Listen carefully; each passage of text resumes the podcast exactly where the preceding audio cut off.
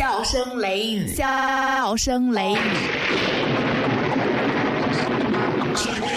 大雷打的那个忒神骗骗的都是美。今晚跟我听小雷，听完过来洗洗肺。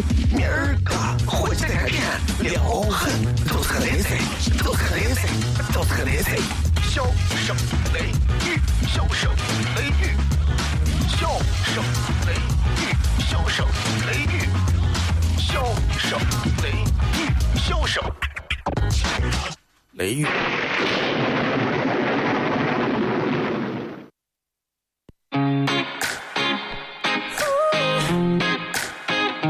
I like this right here.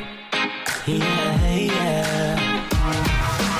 Bang, bang, bang is the sound of my tools. You got me taking down my roof. Cause there ain't no limit on the heights we can go when it comes to me and you. See, you hit me where it hurts now, got me where it hurts now. Never felt like this before. See, it's a brand new thing, so no more thinking. Never ever felt so sure. When I'm away, no one. 好了，各位好，这里是 FM 一零四点三西安交通旅游广播，在 The p 重来一遍。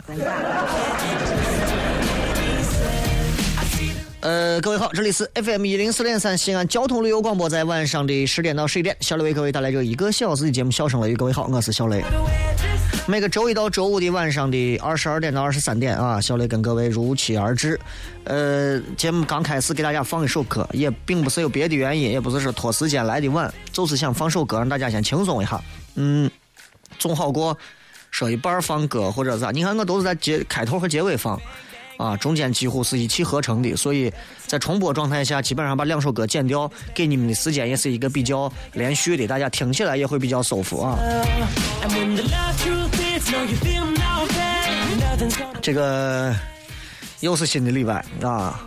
二零一四年十二月一号，艾滋病宣传防治的这一天啊，你我看新闻频道也演了不少关于这个艾滋病的各种事情啊，我觉得注意一点吧啊！最近很多的趋势表明，艾滋病感染者的群体慢慢的在往这个大学生上靠拢。严于律己啊，反正啊。而且呢，这个艾滋病的这一块啊，在同性恋方面的的确确也是也是一部分人群，尤其是男的男的啊，所以不要听信网上的话啊，这年头好女人都没有了，还是在男人圈里找一找吧，这种不要听这种话啊。我觉得正常情况下来讲，我认为一个男人还是要找一个女人，一个正常男人还是要找一个正常女人啊。不是说我对同性恋这个持一个反对态度，单纯的从今天这样一个宣传防治艾滋病的这样的一个日子来说，我还是希望啊大家能够正常一点。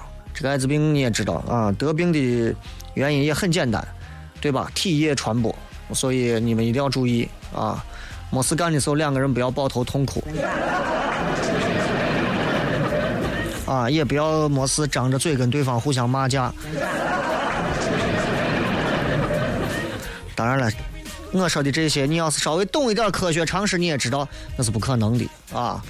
血液、精液、乳液三种方式是传播艾滋病的途径啊。这个这个，我觉得正常现在学生娃应该都知道吧，对不对？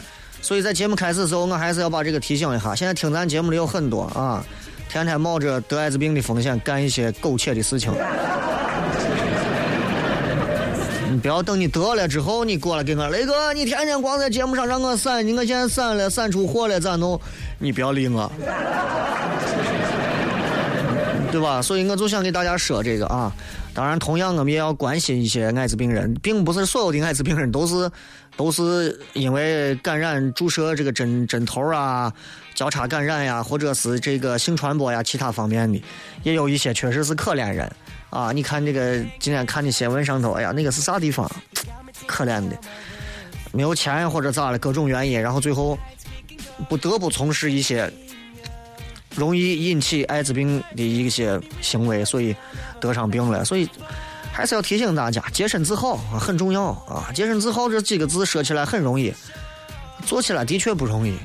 每个人的心里都有流氓的一面 啊，对吧？所以每个人其实你说让每个人都能做到洁身自好，真的不是很容易的一件事情。尤其现如今，啊，这个这个这个日子越过越好了，条件好了，兜里都有钱了，男的觉得自己都应该是老板了，女的也觉得自己都应该是款款款姐了，对吧？啊，不好啊，不敢那样子，还是要注意一点。啊，另外呢，这个这个这个这个有些时候啊，就提醒很多散片儿，安全措施要做好。啊，虽然这个节目并不是并不是任何医疗节目，但是我仍然觉得作为一档娱乐节目，这是我正儿八经该给大家说的，对吧？这是构建和谐社会最重要的一环。恰恰你看，你听全天的所有节目，有一个节目像我这样给大家说的这么真诚吗？啊，不要天天拿着手机光摇妹子，对不对？关键时刻你要先认清几个牌子。好了。嗯，不说这个了，就说这么多吧啊！然后希望你们自己，呃，自己看吧，力所能及的情况下做到洁身自好就行了。来啊！招商银行信用卡交通一零四三年终冲量车展即将盛大开幕，十二月十三号、十四号，李家村万达广场，各大汽车品牌云集，百款车型同场竞技，挑战全国最低价，更有交通一零四三的主持人现场帮你砍价。购车成功还有超值大礼回馈，现在报名参与即有精美礼品。咨询电话：四零零零二九一零四三。另外呢，长安车与私家会的定制旅行第二季东风日产蓝色土耳其，这回要去到的这个地方啊。这个地方是一个非常好的地方，很多国人听说土耳其，一听这个地方就很土。土耳其跟土门一样，都是有历史的啊！不要认为这个地方就如何，对吧？这个唯一一个横跨欧亚大陆的城市啊，这个这个伊斯坦布尔非常好，好吃的太多了，好玩的也特别多。这个地方是非常值得一去的，而且整个这个价位，我觉得。是你花这个钱，你根本玩不了这个样子。我算了一下，他报一个名下来，基本上我觉得很便宜啊！我觉得基本上两沓子都够了，所以我觉得这非常划得来啊！基本上直接从北京直接出发落地伊斯坦布尔，然后可以自驾，全程让你住的首先是五星酒店，各种美食随便吃，好吧？电话号码八八四幺六八八八，而且整个团就十个人。嗯，不是旅行社，不做旅行团，不做大巴车，不吃团队餐，我们要吃好玩好，独家定制。感谢东风日产全程冠名及境外全系车辆支持，东风日产人车生活，可以关注微信公众账号“长安车语”了解一下。另外，八八四幺六八八八，希望大家可以打电话，上班时间打啊。这个今天有好几件事情啊，今天在微信当中推送了一条关于这个那个叫啥，这个这个这个这个脱口秀的事情，是吧？对吧？那有的朋友一听说这个事情，那个看完之后就说那个票价太贵了啊！我还是这句话，今天推的这一条信息，大家看到收到，关于今年做的这场脱口秀，我还是那句话啊，之前在节目上也说了，这并不是我纯个人的一场专场啊，这是一次合作的一次专场，所以呢，呃，票价方面不是由我来定的，所以我不管这个，我只负责在现场的一个演出。呃，如果大家感兴趣可以来看的话，啊，想来看可以看一下，好吧？两个电话：八七六零四个幺，八七六零一零零六啊，八七六零四个幺，八七六零一零零六。现场还有抽奖啊，到时候你可以就在唐华宾馆玩啊，你可以直接就在玩，给你抽间房，豪华房间一住，对吧？反正你考虑，今天也给你说了，关于艾滋病啊啥，你啥都注意啊。呃。今年这场脱口秀其实时间不长啊，一个小时也就一个小时，一个不不会低于一个小时啊，也就是一个小时，然后中间加上抽奖呀，乱七八糟，差不多下来是一个半小时的时间。呃呃，这一期的主题叫做“木乱的二零一四”啊，因为。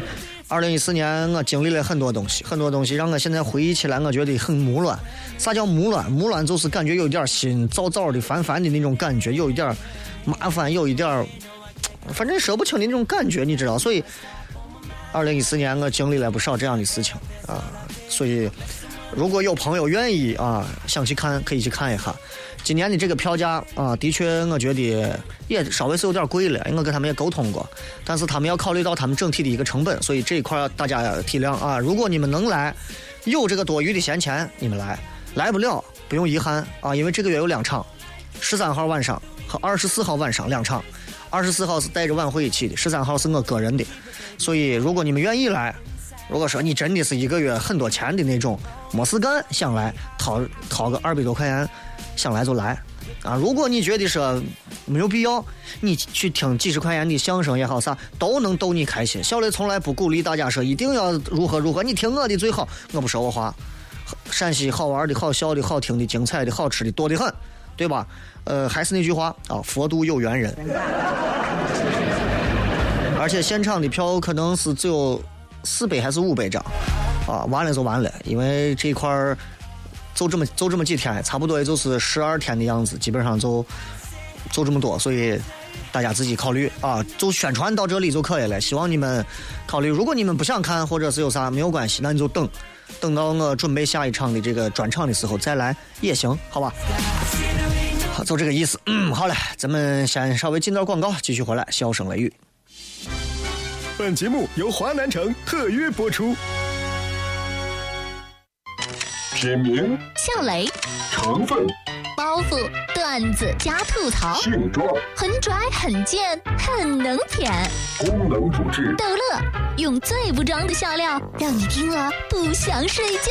用法用量：聆听一次一小时，一天一次。哪有卖？交通幺零四三，周一到周五晚十点，小声雷雨，咱陕西人自己的脱口秀。晚上十点听交通一零四三。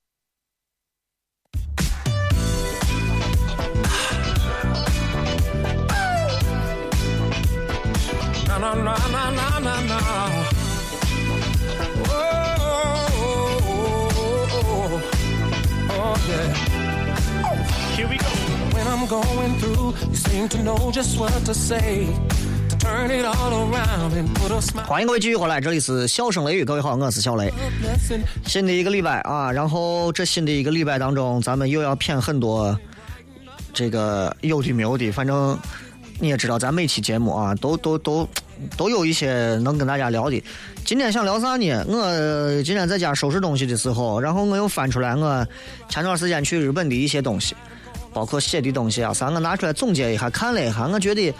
其实没有一个非常具体的一个东西跟大家聊一聊，然后借这个机会，我咱们也是随便谝嘛，对吧？谝上一些我的一些小小的感触啊，然后这些感触也是之前在谝的时候没有谝到的，我觉得挺好玩的。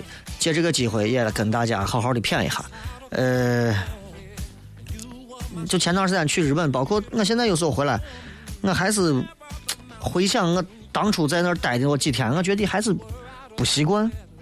啊，会有不适应，会有一些不是特别特别能那啥的。你包括你看，说心里话啊，我愿意在这待着，但是我不喜欢这个国家，你知道就这这个这个，我我还是很很爱国的，所以我对日本不是太太那啥。但是我一吃日本料理，我不得不佩服人家，人家真的这个做事情这个细致啊，啊这个周到啊。给你切鱼身上最好的这个刺身船，就给你切鱼身上最嫩的那块肉，切完啪啪往外一一片放到碗，就那么两三片、三四片吃的时候啊，不像咱火火点酱油，买上一个芥末，就往我里头跟牙膏一样一挤，我就吃了。不吃我，要吃新鲜的啊！拿出来之后，拿筷子蘸下去，要从船头开始蘸到底下之后，不像咱这跟蘸饺子一样，人家鱼片蘸到酱油里头一蘸。把筷子竖起来，让酱油自然流到鱼片上，吃下去。啊，它有这么一个技术上的一个操作。哎，就这么一个吃法，咱没有。咱吃饺子有人规范过说，饺子一定要先吃饺子皮儿，再吃这个，没有这样说，对吧？的确很周到啊。我就觉得，我为啥到了日本有很多东西我不习惯，包括我相信很多人去日本都会不习惯。借助这些不习惯，其实我们能够反映很多有趣的问题。跟大家随便谝，嗯，比方拿交通来讲，过马路啊，咱过马路，只要没有红绿灯，对吧？那就对吧？该咋咋。而且，如果这个人行横道没有红绿灯，肯定我们是习惯让车先过，啊，因为我害怕把咱怼飞了。对不对？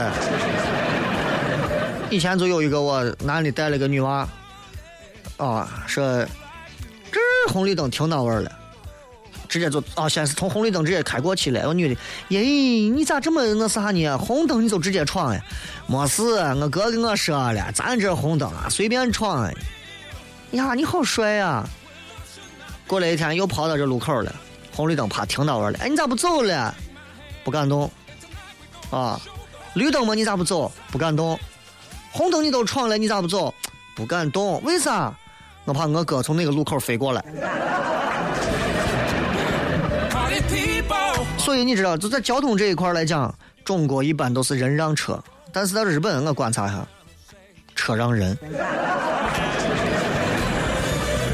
我观察他，他就是车很远，离路口很远，他就停下来。我们还在路边等，说车快过，车咋还不过呢？人家车停那会儿不动，等我，把我气的我说走嘛，你走你过嘛。车上我人跟死了一样都不动。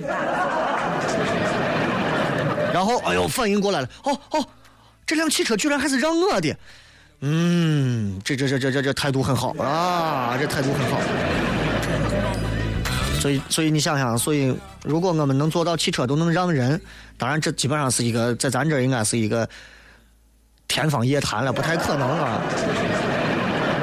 嗯，有几点我还不适应，就是你看我一到洗手间上厕所，我相信绝大多数的朋友在你屋的厕所里头应该都会有一个非常大的或者非常耐脏的或者非常设计巧妙的一个垃圾桶。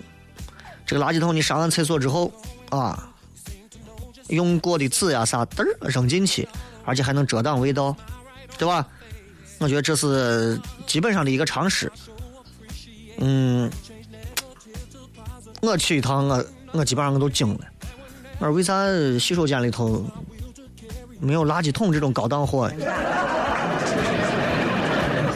没有啊，在咱这儿反正是把一张用过的卫生纸啊，或者是烟头啊啥扔到纸篓里头。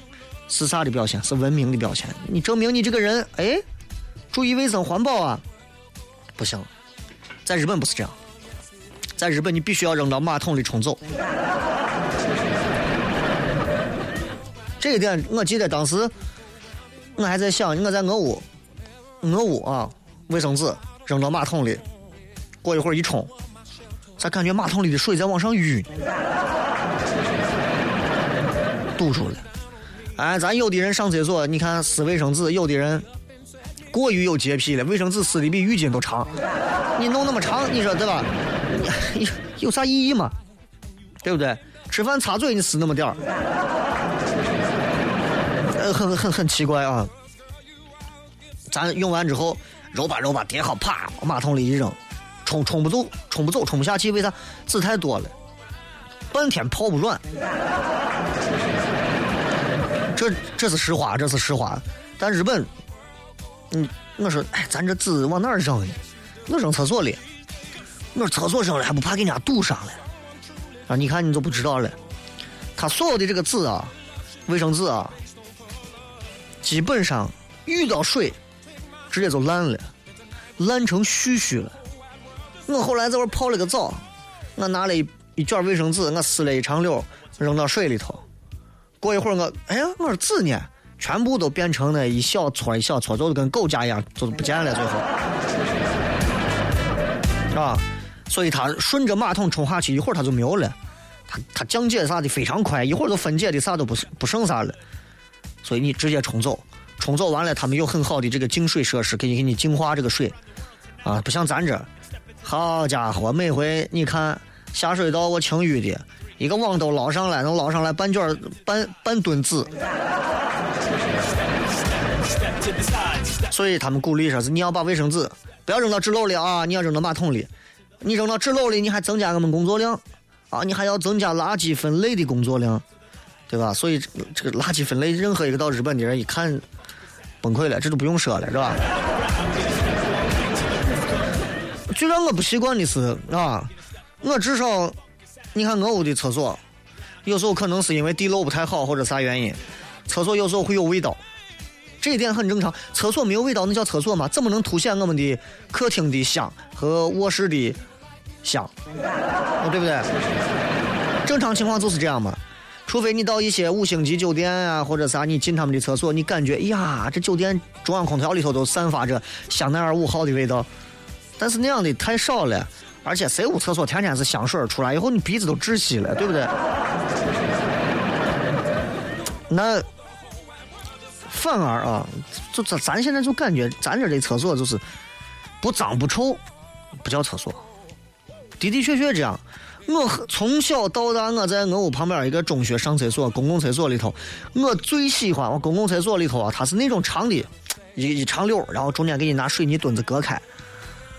小孩嘛，那会儿还小，往往一蹲。我最爱干的一件事情，就是看墙上画的画。厕所文化博大精深，嗯，对吧？你经常知道，现在又有了更多的信息量了。呃，先是画各种画，写很多的一些诗或者啥留言，到此一游等等，到后来就变成什么枪支、蜜月、假币，都在我地方。现在还更好了啊！想认识这个漂亮的妹子吗？可以扫一下这个二维码，对吧？但是，我到日本从机场啊到车站啊，然后到任何的一个公共地方，的的确确人家这个厕所啊没有味道啊。日本的这个厕所它就它不允许有味道。我去到地方，我我就感我这这宾馆吧，这是厕所。啊，说到这个，谢谢。嗯，这是我回想起来到现在为止我最让我觉得触动到的我的地方，就说谢谢。你回想你一天，你能对谁说几遍谢谢？早上起来买票的给你票，你会说谢谢吗？说骚你，还给钱你，哎呀说谢谢，说发你说。不会吧？对吧？包括咱们那些明明你是消费者，你进到某些店里头，那些对你说谢谢光临的人，我总感觉也不是说是特别的让你感觉是宾至如归啊。所有人家谢谢光临，谢谢帮吃饭走啊。你不走心可以，你把嘴也走到嘛，对不对？你想，咱所有中国的这个商家呀也好呀，店家也好，他只要送客人。稍微讲究点，门口安排一个人，谢谢光临，谢谢光临，谢谢光临。但是你到日本坐那个旅游大巴车啊，当然也不是所有的啊，有的司机是非常热情，热情的跟所有一上来啊，请多关照，请多关照，请多关照。你不知道你他他也不知道脑子是想啥，你就给你一遍一遍的，然后。有一个惯例是，酒店里的所有人，只要你从酒店走，真的是从头站到尾，看着你离开，给你招着手，你都不习惯。你心想，咋了？我偷你东西了，你一直盯着我看，对不对？咱咱去酒店开个房间，开完之后你从这离开，对吧？再见啊，我走了，好，再见，你就走了。哎，你跟个女娃，第二天一早起来你就走了，门口大堂经理站到门口，哈哈哈哈给你招着手，再来呀。你保证这辈子不来了。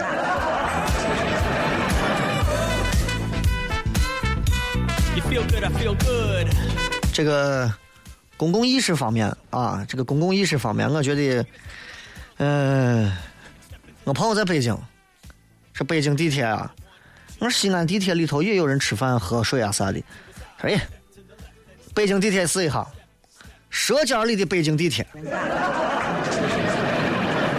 我我这啥意思？上班高峰的时候，你坐到北京的地铁上，喷洒香水没有用，为啥？鸡蛋灌饼、韭菜盒子、猪肉大葱的包子、煎饼果子的味道，你就吓人啊！我这回有点遗憾，没有没有去坐一下他们新干线呀、地铁啥的。但是我朋友给我发的相片让我看一下，你看一下地铁里头也很挤，但是所有人啊，就跟赶着去投胎一样，不说话。就你就你知道你在地铁上大大家互相要谝，哎，你昨天干啥去？对咱我也是，俺咱要热闹。就日本这个民族的人就很很很诡异，就诡异在这个地方。他们在公共地方就哪怕东京地铁再挤，挤的都就跟北京地铁、西安地铁十二点在钟楼站那种效果一样那么挤，他们彼此之间仍然能够微妙的保留一层纸的距离，谁都不贴着谁。对吧？另外这个，我之前也有耳闻，就是日本年轻人都是站着，也不会坐老年人的专座，我也见识了，的的确确是这样。啊，他那个东京我地铁里头，他有这个，每一节车厢都有两个对座老年区，年轻人一般都不到那个区域，但是也不是说绝对啊。现在年轻人，日本人叛逆的也有，跟咱这一样，也有那种不长眼的那种啊，就就非常非常非常的那个，就就就就就坐到位了，也有的那种，也不是说一点都没有。所以，就包括还有拿啥说，就是这个自觉性上来讲，我们前。去日本，很多人都会带你到富士山。富士山底下有一个小村子，啊，我就感觉就像是日本的袁家村，啊，那叫个忍野八海，日本的袁家村，这我我我是这么评价的，日本日本袁家村。然后是去了一趟日本的秦岭嘛，日本的富士山就相当于咱中国的翠华山，就我感觉，我能有啥嘛？太白山嘛，就是我，哎，就是我了嘛。但是景色能比咱好到啥？它就是个火山嘛，咱就是没有火山而已嘛，对不对？然后这个人野八海里头就是它有八海嘛，你想就是八个水池塘啊，很清澈，里头的鲤鱼很大，然后环保很好，水里面非常清澈，一点东西都没有。最牛的是他们这个地方让我见识到了传说当中的自助菜摊那算是农村了。你想，就好比你在袁家村。袁家村当地的村民弄了一个自助的菜摊儿，你想，你屋小区底下有个自助菜摊儿，葱、姜、蒜、萝卜、茄子都在那儿放着，黄瓜都在，西红柿都在。好，你投一百日元进去，或者说你投十块钱放到那儿，自己拿葱和蒜自己称，差不多好自己拿走。你觉得你如果在你们小区开一个自助菜摊，你是赔呢还是赔死？钱没有人管啊，一个筐子你把钱投进去，你琢磨，我估计不会赔，也不会赔死，啊，你就只能心态宽慰自己，我就当做公益了。因为我们的的确确习惯不了这种消费方式，但是他玩就是，俺们过去，哎，这搭了个草棚子干啥呢？说你看我是啥？我说这放的菜嘛，旁边呢？我说旁边是钱嘛，自助的。我说好了，我这这这。哎呀，这这胡弄的嘛这！有一点，因为我是爱吃啊，有一点，你有没有发现你在咱这很多地方，这个餐馆，我说有时候真的我觉得不厚道。餐馆的这个菜单一端上来，我现在一般都拿张卫生纸捏这个菜单，因为菜单是非常脏的。再新的菜单其实很脏，很多人都摸，你想想。是吧？所以我一看，哎，鱼香肉丝，嗯，看这个图拍的就不错，好，就这。哎呀，宫保鸡丁，好，来个这。端上来发现，明显是给你重新把那个调白啊、白平衡啊、色色浓度啊，啥都给你调了。菜单跟这菜单上的完全不一样嘛。咱的这个菜单上底下都会写，图片仅供参考啊，请以实物为准。但是。日本不是，啊，人家跟我说你你到这你看，他这张图上是啥样？放了四片叉烧的肉，对吧？底下面是这样的，旁边还放的有海带，这边还撒的有啥？当然你说细到葱花跟他的一模一样，那不可能，对不对？但是你点一碗这样的面，面上头放了四片肉，上来就三片，你可以告诉他，你给我上肉，不上我投诉你。搁咱这儿就是神经病的表现，是吧？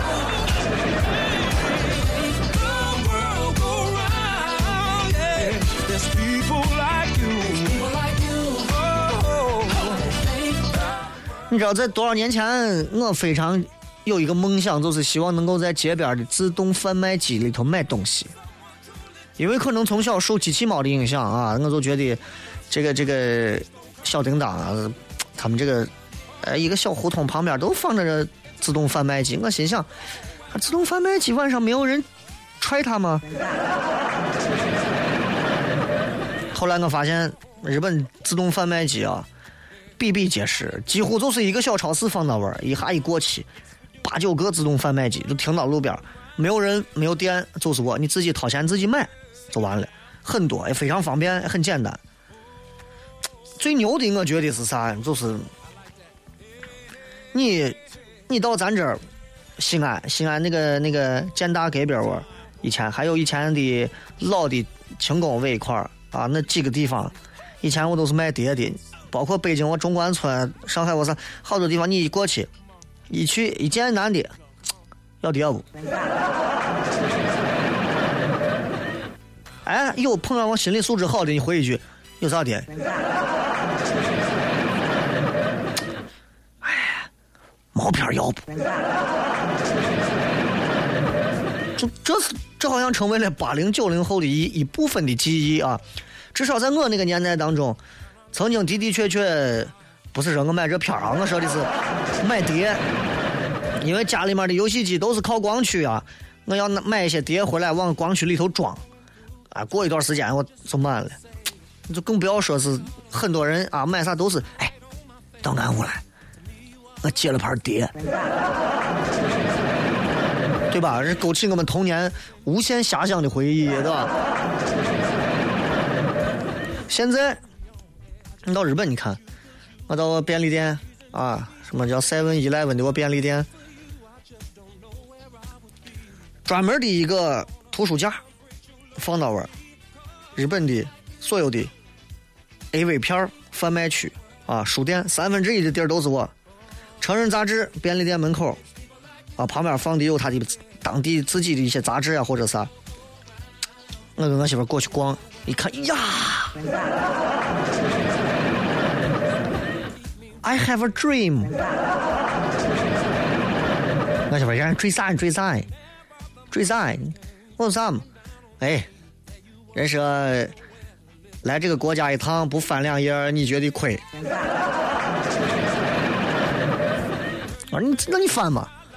我就翻两页，我都粘着，不让看啊！你得买买了之后他才可以。我说这东西买了能带回去他说你不要冒这个险了，好吧？啊，就是跟你说，这个国家成人杂志啊、儿童读物很多都会揉到一起放到一块儿，就对他们来讲，这是一个正常的东西，哈，很正常的东西。如果说正常，我觉得。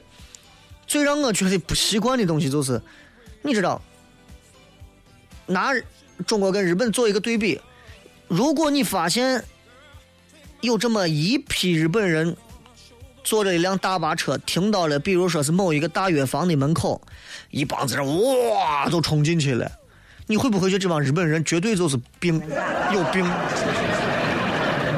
一帮子外国人冲进咱们的这个药店里头。啊，那肯定是有病嘛！而且这个病一般药还治不了。我们的药店就是卖药的，处方的、非处方的，对吧？就是药，最多就是有的我大一点的药店可能买个什么，嗯，会有一点这个钻医保控制的这种嫌疑啊。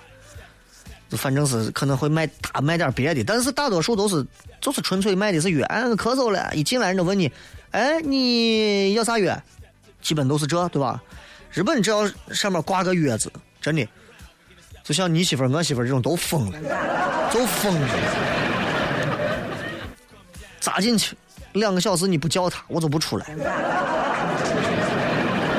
啊，但是你的卡基本上就死了，知道吧？我仔细的绕了整个写着一个“月”字的一个店，转了一圈，他们管叫月装店，真的是逛了一圈。哎呀，啥都有，月各种月，啊，就那创可贴，有有伤人上面咔抹一层水一样的东西，好了，就就就就就就是创可贴了，液体创可贴，啊，治疗你抽烟，给你有一种东西往嘴里头一叼，不想抽了，烟是啥？就这。化妆品、美容美发、零食零嘴儿、手机、手机套、U 盘、钢筋锅、洗碗布，连卫生纸啥都有卖的。你就是很奇怪，那写个约到底，就很像国内那种大超市的感觉。所以，我觉得衡量一个衡量一个你习惯不习惯的东西，真的取决于我们的很多小细节。很多时候，如果你住一家快捷酒店，你会感觉到快捷酒店里面就会在墙上挂一个桶，这边写着一个浴液，这边写着一个洗发洗发液，然后你一挤它，它就会往下滴这么几滴东西。那么这个东西到底值多少钱呢？那可能很便宜，但你没有带洗发水啊或者啥，你但日本的这个酒店一次性的洗浴用品啊非常好用，基本上没有牙刷，没有啥，因为那些东西不环保，用完一次你也不能给别人用。但是他们的这些洗发水。啊，有朋友跑到一个三星级的一个酒店，三星级的这个酒店里头，人家的洗发水用的都是 DHC，这个这个这都不用说了，的的确确是不习惯。还是说回到刚才说吃药，哎呀，就你知道，在咱这儿买啥药啊？你说哎咋了？感冒？感冒给你们吃这个。我吃几吃几粒吃啥几粒你先买上三盒，三三天的量。我说我又我又我又不是吃杏肉，你看三天的量。咱这基本上买药就是要买三天的量，对吧？包括打针都是，否则你等于白吃白打白治。俺朋友跑日本买便便秘的药，治便秘的，吃了三颗，基本上好了。就基本上好了，就你知道，在在日本来讲，吃了一天，如果你的病没有起色，这个月就基本上市场就给你淘汰了，啊，你也就不用生产了。网络上前段时间很多人应该有转了朋友圈疯传的，什么到日本必买的十二种神药，啊，嘴巴里头有炎症的那个贴片，治口腔溃疡的贴一片，啊，的确就不疼了。早上吃饭刷牙。都没有掉，第二天就好了。的的确确会有这种。前面都说的是这些，还有一个习惯不习惯的问题，就是很多人一听到说日本，就会马上说：“我告诉你，小雷，你总是说日本的好，你是不爱国。最重要的是，我要告诉你，小雷，钓鱼岛是中国的。我告诉你，这这一点是让我最不习惯的，就是中国人人人都知道钓鱼岛，但是中国人并不知道日本人咋想。所以我在日本，你知道，作为一个做娱乐节目的，我总想，我总想啊，问一点关于这方面的问题，想问一下民间。然后我问了两个人，问了一个那个居酒屋的一个服务员妹子，妹子长得很漂亮啊。我给他说，OK，this one，this one，and this one，嗨嗨嗨，听的歌很嗨，你知道吧？然后问了我们那个大巴车司机，我说：“哎，我就问他们两个，我说你知不知道钓鱼岛？听不懂啊！后来我就给他拿那个手机翻译软件，让我输入这三个词，我问他 ‘Do you know 这个？’他就问这是中国的一个岛吗？”啊，这可能这个大巴车司机可能因为是接触外宾，可能也比较多，就回答不清楚的时候，脸上的表情可能有一点其他的意思啊，也可能是公司有规定。但是呢，总体而言的话，其实民间老百姓根本不关心这些事情，这是国家的事情，老百姓根本不操心，不像咱，我跟你说，钓鱼岛是中国的。啊，不用爱国，不用天天挂到嘴上。就像你，你结婚了或者你谈恋爱了，你天天出门喊一声“我是爱我女朋友的”，你这小子肯定出轨了。我跟你说。但是不管咋说啊，我觉得，嗯，这个咋说？这个就这个国家，我我对日本其实没有啥好感，但是对这个国家带给我的这种震撼还是有很多。就他们有很多矛盾的地方啊，既矛盾，还有小变态在里头；既自私，他还有集体责任感；既礼貌和善，但骨子里头又非常的冷血；既有传统文化，还有现代科技；性的方面既保守，内心很开放；那咱不得不承认，人家科技文化，包括他的行为习惯，的确有咱值得学习的地方，对不对？下回我再给你讲讲土耳其。啊，所以这个世界上没有任何一个国家是完美的，记住这句话就够了。多关注他们美好的一面，学习他们美好的一面，我觉得对你、对我、对谁都是有好处的。你说呢？好了，休息一下，马上回来开始互动。品名、笑雷、成分、包袱、段子加吐槽，性状、很拽很贱很能舔，功能主治、逗乐，用最不装的笑料让你听了不想睡觉。用法用量，聆听一次一小时，一天一次。哪儿有卖？交通幺零四三，周一到周五晚十点，小声雷雨，咱陕西人自己的脱口秀。晚上十点听交通一零四三。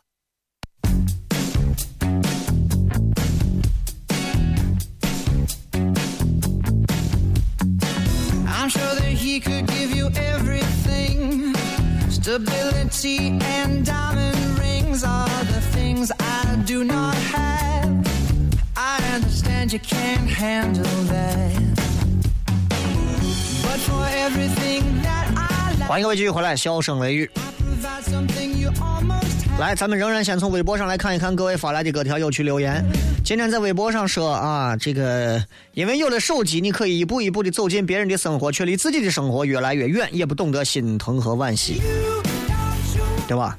来，咱们来看一看各位发来的有意思的留言。叹息说：“雷哥，你娃的咳嗽好点没有？我娃前一阵子也咳了很久，娃太小不会配合，下次不要做雾化了，你再试一试盐蒸橙子，把一个橙子切开，连皮中间撒点盐，蒸十五分钟，吃然后喝汤绝对灵，味道也不错，试试吧。我娃还不到半岁啊，这这这这个月再过上两个礼拜才半岁呢。而且我娃做雾化啊干啥的时候非常的皮实，啊也非常的配合，你让干啥干啥，小女娃非常乖，啊睡着了我抱着我全程抱着她，睡着了，这是要扎个针验一下血，滋儿扎了一下，啊表情走到位儿要哭，三秒钟之后继续睡着。所以你没办法，娃好带嘛，所以对吧？谢谢你啊。呃，蓉蓉姐说那个喜欢上了一个不可能和自己在一起的女娃，评论她的微博人家也不回，而且自己也有女朋友，不知道雷哥有这样的感同身受不？该咋弄？我觉得你有点贱了。你有女朋友，你也知道不可能在一起，你还贱不兮兮的去评论人家的微博，你就是骚情，你知道不？你是得到好东西太多了。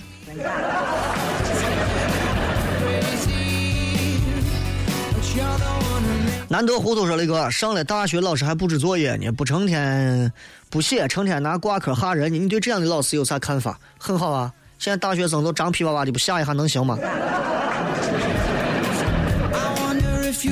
c 七 r 说那个对于才出校门理工科非营销专业做机电类销售工作的，你说有啥想说的吗？谢谢，完全不懂，不好意思。陕西好男儿说那个，你打球的时候遇到过那种在篮球场上疯狂打铁、疯狂投篮却从不传球的队友没有？你咋破？你知道投篮儿有瘾的，有的人是着了心魔了，你说说他这个心魔犯了瘾，必须要投投进去啊！而且他有机会，他过于的自信，这种人其实在生活当中是比较独断独行的，但是他能承受这样的后果。但是对于篮球来讲，你就是玩一玩，他喜欢投篮，你就不停的给他，你你传上一百次，哎，你又累不死，他得累死，多好看！余温散尽，雷哥，我有个疑惑，我在网上喜欢一个女娃，那个女娃也喜欢我，但在生活当中有个女娃也喜欢我，我对那个女娃也有点感觉，你说我选哪个好？朋友们都说让我选生活中的，我该咋办？这个宋朝有个西门庆啊，这个啊，这个闲来没事啊，自己家里头有不少个女的，然后那天在外头逛呢，啊，一抬头一看，哎，上头咋有个女娃在这上网哎？Pit of your stomach. 啊，把那段历史看一下。花小妹说：“雷哥，如果让你重新选择一次婚姻，你会选择比自己大的还是找比自己小的？为啥我遇到的都是比我小的？总是觉得年龄这个东西让我无法逾越。雷哥，你咋看？你总吸引年龄比你小的，证明你身上就是有吸引小的那一部分特质。当你看到这个东西就够了，就好像你会发现，嗯，棒棒糖啊、小甜、小糖果呀、小点心呀，更多适合那些可爱的女娃。你啥时候见过七十多岁老汉我要吃棒棒糖，对吧？甜呀，那种不灵不灵啊，那种粉红色呀啥的，吸引到的就是这一批。所以你选择你你你看那么多小的都找你，那就证明你身上有那些容易吸引到小男娃的那种点。这种点，如果你想你改不了，你就接受现实，啊，在那帮子小男娃当中选一个相对成熟、对你好的。如果你觉得我很恶心，我现在自己整天吸引一帮小男娃的这种嗲样子，那就把自己弄成熟，小男娃必然不会吸你。傻月月说了一个跟男朋友吵架了，每次理论的时候我都被他说的话给打败了，委屈委屈怎么办？那行行，不吵了，无所谓，反正对吧？你让外头你找个猴子给你生孩子去。宋光旺说，今天追公交的时候，一个年轻的妈妈骑着电动车，后面带着儿子路过我身边的时候，和儿子一起转头对我大喊道：“加油！”感觉真可爱。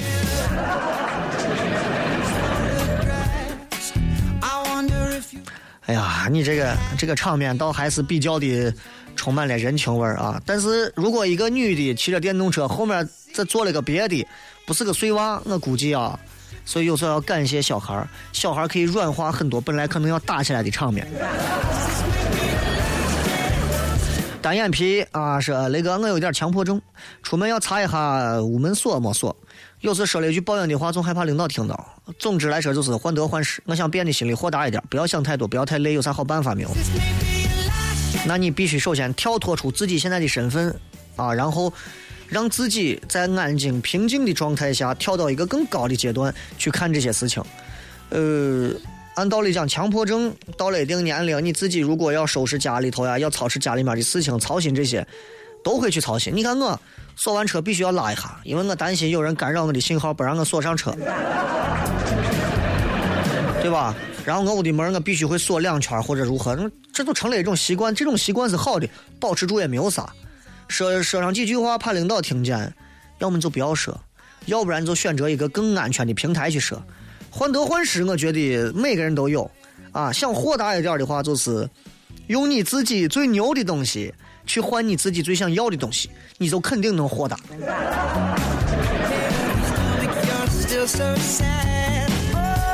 橙色尾的猫说：“星姐竟然是宝鸡的啊！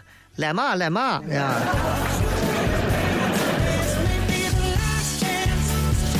这个陕北话说的地道的，雷哥咋评价他的陕北话节目？嗯，挺好的，至少是独一无二的一个啊。呃，祥子老刘现在又开老节目，但我觉得还是雷哥的节目更有节奏，更有条理。三十二个赞，谢谢他们俩的节目，我一期都没听过。因为那个点儿我基本上在睡觉啊，起不来。两个本来可以做深夜娱乐的人，非要去挑战一下早间段儿，我觉得，哎呀，可能是有娃了之后逼的。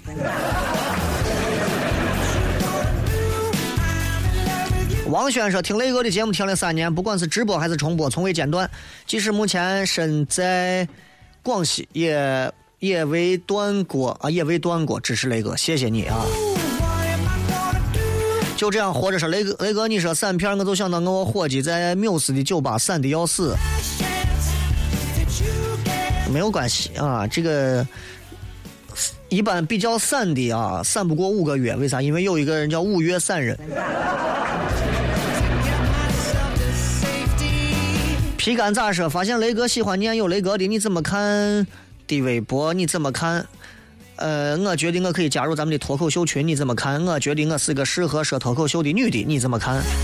我鼓励你，非常好啊！找机会的话，我会呃想办法建一个群，然后把所有喜欢做脱口秀的朋友们全部加进来，好吧？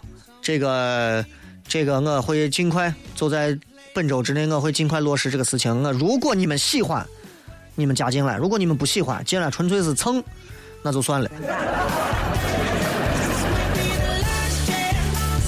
幺八零说雷哥在大北京终于听到直播了，雷哥北京这风太大了，西安这几天咋样冷不？西安热的很，西安今天三十四度。逢场作戏说雷哥，网上最近好多直播自杀的，你说他们是真的吗？有真有假啊，也有假的，也有真的。昨天说是那个男娃，说是咋了？屋子里点着炭，自己吃着安眠药，然后最后听说是警方说是死了。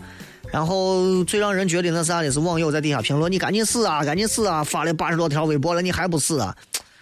就是反正现在人可能种种原因啊，就就就现在人确实人情比较冷漠，嗯，尤其在微博上，人们都是以看热闹的心态在玩的这样的一些网络上的东西，所以你靠网络想要去宣泄自己想自杀的一种心态，首先我觉得自杀是不成立的、不可取的。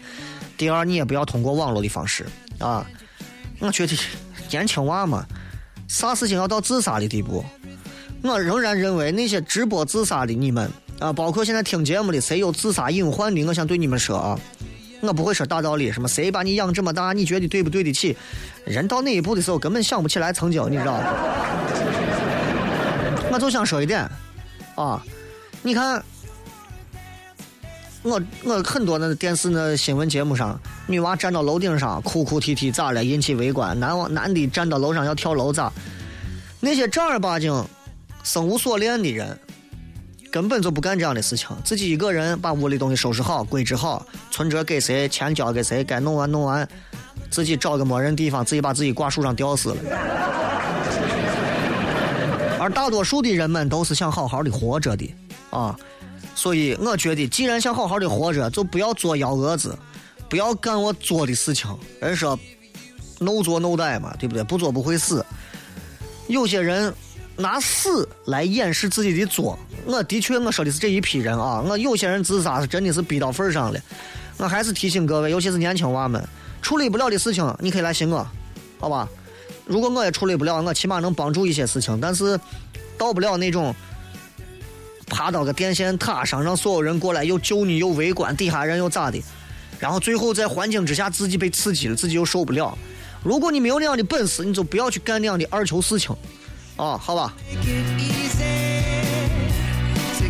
睡不醒的乐乐花说：广播界就喜欢雷哥和星姐，其他主持人都太虚伪了。听久了雷哥的节目，再听别的主持人不拉不拉，觉得他们好假，做节目都不带大脑，还是当听众是傻子。哎，你你不敢啊？你这个样子，你这种素养，我给你这个素质，你今后只能到台里当领导。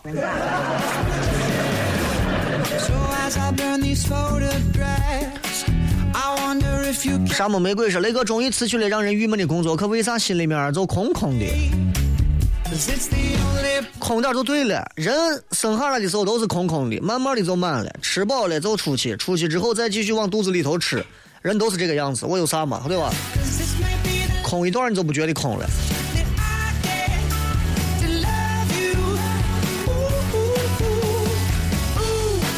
小小说那个很纠结，我一直爱的女人为了一个男人让自己伤心，为爱他的我我彻底崩溃了，不知道自己该咋办。人家说不爱你，算了。终于等到你那个，我是今年毕业的会计专业，实习过九个月，现在要去一个公司做人事会计。我没有做过人事，觉得自己做不来，有些恐惧，很想很不想去。而且最近可能休息一个礼拜，休息疲了。那个你指导一下我，嗯，没有很好的其他的工作。有一个就先干着，认识认识朋友，了解了解更多的环境。今后你会做的一定不光是会计这个行业，甚至你还要学会销售，学会前台，学会行政，学会打水，学会遛狗子拍马，啥都学一学，然后在当中选择你最擅长的。一开始不要抗拒啊。还有人问十二月十三号脱口秀的活动怎么订票？打电话我也说过了啊。今天通过微信啊，今天通过微信，呃，你们应该都能看到，马上这两天都会推这个微信的消息。还是那句话，这并不是小雷个人举办的一场专场，这是和唐华宾馆合作的一场。十二月十三号他们的一个文化季啊，我在玩有一个小时的脱口秀演出。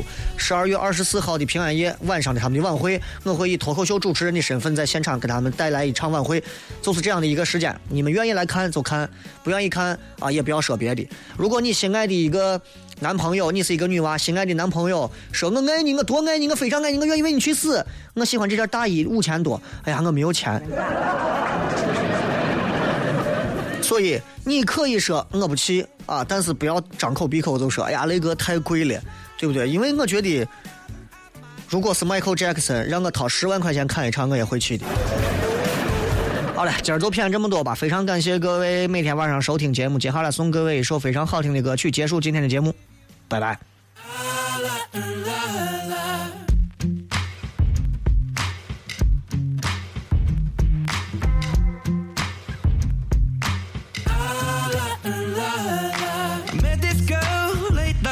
She said, Don't you worry if I disappear. I told her I'm not really looking for another mistake. I called an old friend thinking that the trouble would wait. But then I jumped right in a week later, returned. I reckon she was only looking for a lover to burn.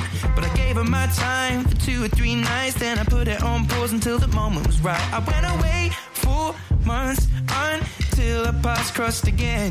She told me I was never looking for a friend. Maybe you could swing by my room around 10.